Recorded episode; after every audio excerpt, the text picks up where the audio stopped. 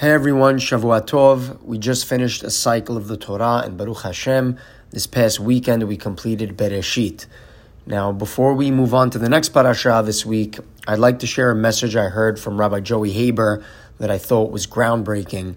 Uh, Rabbi Haber basically shared a deep idea from the Gaon Mavilna on the deep lessons found in the word Bereshit. Uh, each letter of the word representing an intangible quality found within a person that, if refined, could lead to a life of happiness and success. Amen. So let's dive right in. Bereshit, of course, starts with a bet. So the Gaon Mavilna says that the bet stands for bitachon. Like we said in previous audios, bitachon in basic English means trust, but we understand it to mean a little deeper, a complete reliance on Hashem right? We've been discussing this for a while now, emunah bitachon, so we know the benefits. But the Gaon Mevilna says that when a person has complete reliance on Hashem, one has peace of mind and happiness because we understand and accept everything is from Hashem. So instead of the stress and pressure that comes with trying to rely on our own capabilities, which are limited, or the anxiety that comes with relying on others and things of uncertainty and randomness like nature, Instead, we rely on Hashem, who we know is all knowing, all caring, all powerful. So we have a calm, right? We have a we have a calm to ourselves, God willing. So so that's the first one, bitachon. The resh stands for ratzon, which means will, a person's will, right? A person's desire, yearning, internal fire that gives the person motivation to do and to work and to achieve and become great and grow and climb right? The ratzon, the will that we all have, is crucial to our service of Hashem and to growing because we can't just set goals for ourselves that make logical sense and expect to do them. No.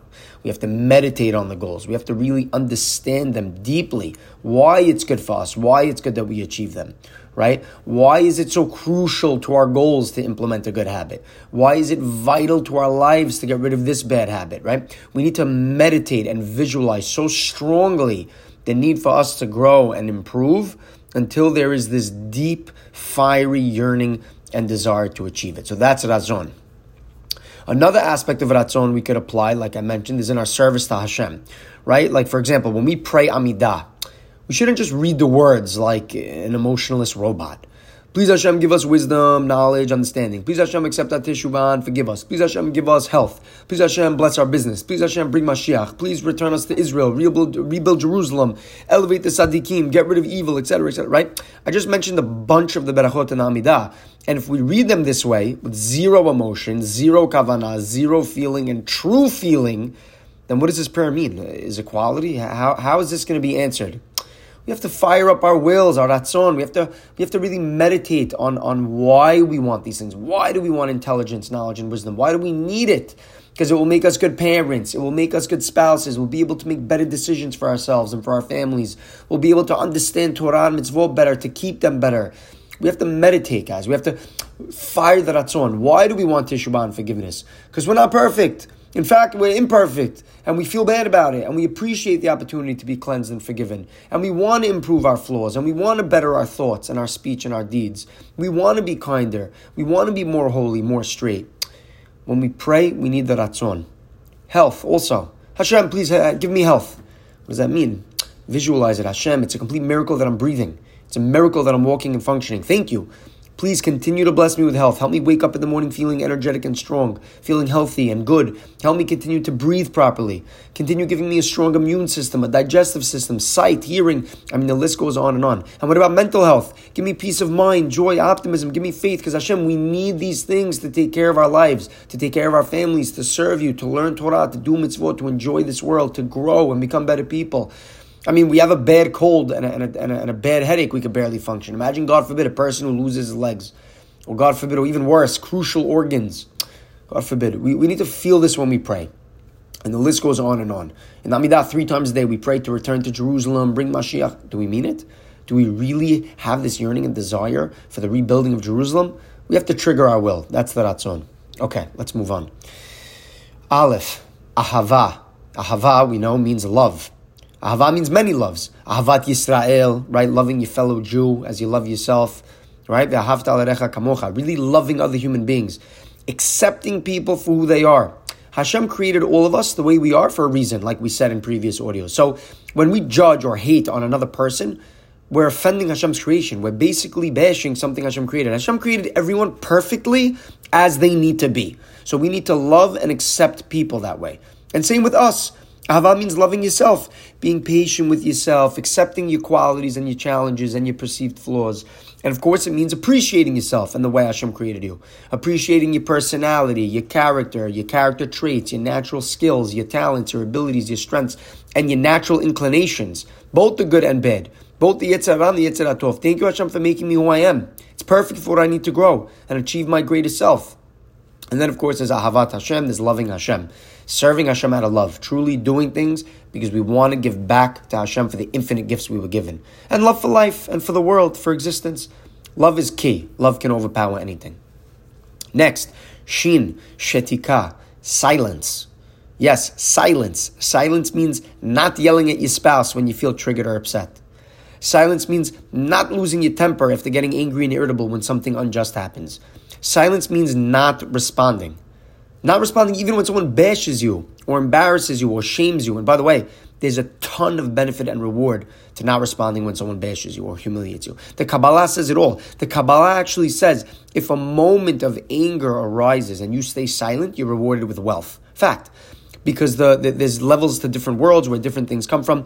And, and the Kabbalah says that the same source in heaven that brings down wealth also releases the emotion of anger from the dark side, meaning there's a whatever. There's two sides. There's a source where the two sides release certain things. So where wealth comes from, also anger comes from. So when we feel anger coming up, by staying silent, we're essentially replacing the anger from coming down with the pipe of, of wealth. Meaning instead, wealth comes down the pipe.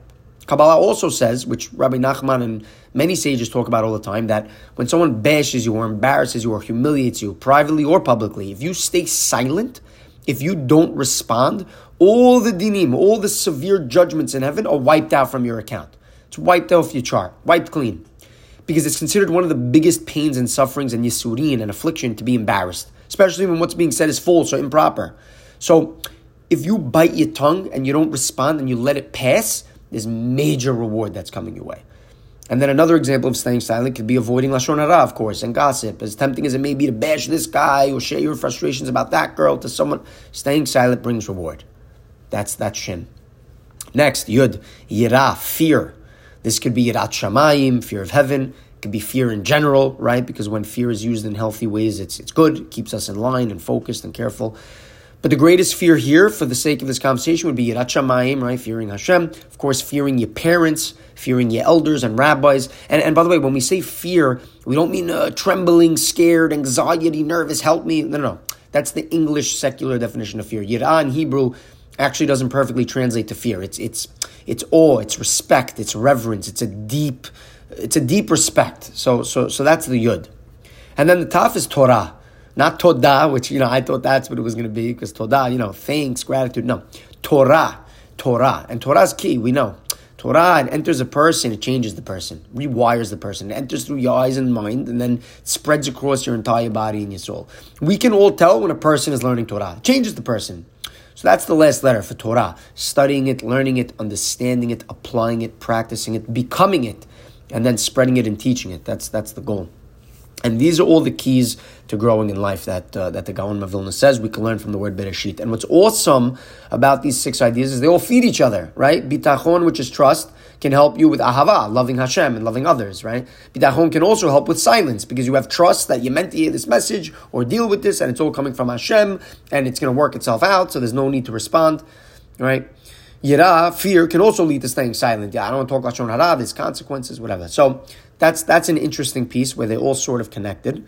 Um, but what's also interesting is that they're opposite of each other, right? And this is what Rabbi Haber pointed out. Bitachon is leaving everything up to Hashem, and Ratzon is the fiery will we have to take control, go out there, take charge, conquer, win, right? Fear and love on a human level are also opposites. But again, they all connect.